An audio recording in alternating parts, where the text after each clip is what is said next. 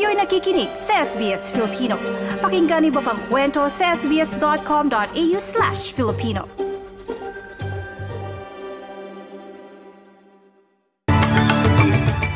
Sa ulo ng mga balita, pagbawas sa mga kinukuhang migrante kabilang sa bagong immigration strategy ng gobyerno. Papalit kay Queensland Premier Anastasia Palaszczuk, pinagpipilian pa ng partido.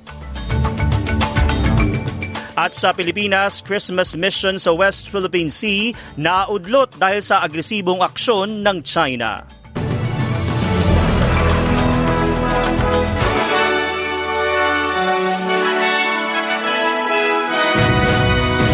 Sa detalye, nakatakdang simulan ngayong araw ng federal na gobyerno ang pagbabalangkas ng mga pagbabago sa sistema ng migrasyon ng Australia.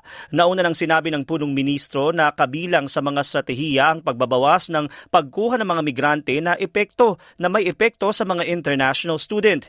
Inanunsyo din ang bagong apat na taon na skills in demand visa na may pathway sa permanent residency. Sinabi naman ni NSW Premier Chris Mins na walang magiging epekto sa kakulangan ng manggagawa ang mga gagawing pagbabago.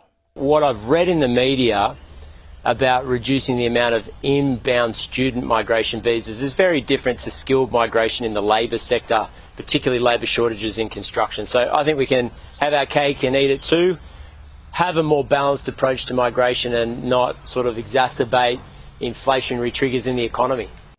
Sa ibang balita, matatanggap ng bawat mamamayan ang paggagamot ng kanilang, uh, kail- kanilang kailangan depende sa kanilang sitwasyon. Ito ang pahayag ni National Insurance and Disability Scheme Minister Bill Shorten kaugnay sa mga pagbabago sa NDIS. Ipapatupad ang mga pagbabago base sa 26 na rekomendasyon sa naging 12 buwang review sa nasabing scheme. Ilan din sa aspetong natukoy ay kung paano ang budget sa individual support at magkano ang presyo ng mga provider sa bawat serbisyo serbisyo. Narito ang pahayag ni Minister Shorten sa ABC Insider. No one can say to anyone right now that nothing will ever change in their mm. package. But as a result of these changes, we just want to make sure that every child who needs support in Australia is getting it. That's not happening now. At the moment, there's two options. There's sort of, you're either in the NDIS or there's not a lot outside it. Nakasentro na ang atensyon sa papalit na premier ng Queensland matapos i-anunsyo ni Anastasia Palaszczuk ang pagreretiro sa politika. Inindorso nito ang Deputy Premier na si Stephen Miles bagaman hindi pa nagdesisyon ang partido. Ilan din sa mga pinagpipilian sina Health Minister Shannon Fentoman at Treasurer Cameron Dick. Siyam na taon na nilbihan si Palaszczuk na opisyal na bababa sa pwesto sa Desyembre 15 at sinabi nitong ipinagmamalaki niya ang pamumuno sa gabinete na karamihan ay kababaihan. I'm also proud to have led a government of women that values women, that gave women the right to choose.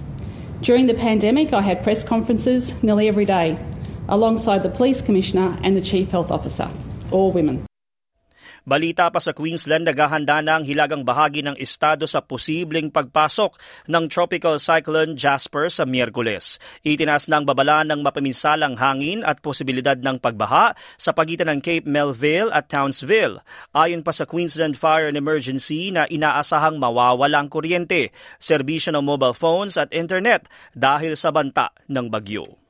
Balita naman sa Pilipinas, dismayado ang mga volunteer ng Atin Ito Coalition matapos na hindi natuloy ang kanilang misyon sa Ayungin Shoal dahil sa agresibong aksyon ng apat na Chinese vessels. Ang Atin Ito Coalition ay pinangunahan ng mga sibilyan na lalakbay sa West Philippine Sea at magbibigay ng regalo at donasyon ngayong Kapaskuhan. Samantala, nag-akusahan naman ang Pilipinas at China matapos ang bagong insidente ng pinag-aagawang teritoryo kung saan nagbanggaan ang dalawang barko at ginamitan muli ng water cannon ng China ang barko ng Pilipinas.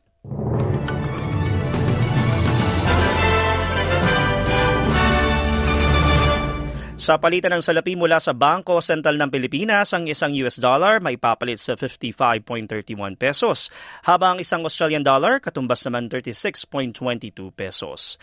Ayon naman sa Reserve Bank of Australia, ang isang Australian dollar katumbas ng 66 US cents. Samantala sa lagay ng panahon, maaraw sa Perth na may temperaturang 33 degrees. Manakanak ang pag-ulan naman sa Adelaide at 30, gayon din sa Melbourne at 23. Sa Hobart, maaraw at 23. Bahagyang maulap naman sa Canberra at 31, maging sa Brisbane at 30, maaraw sa Sydney at 28, habang may mga pag-ulan sa Darwin at 33 degrees. At yan ang mga balita sa oras na ito. Ako ang inyong lingkod, TJ Korea, para sa SBS Filipino. I-share, mag-comment, sundan ang SBS Filipino sa Facebook.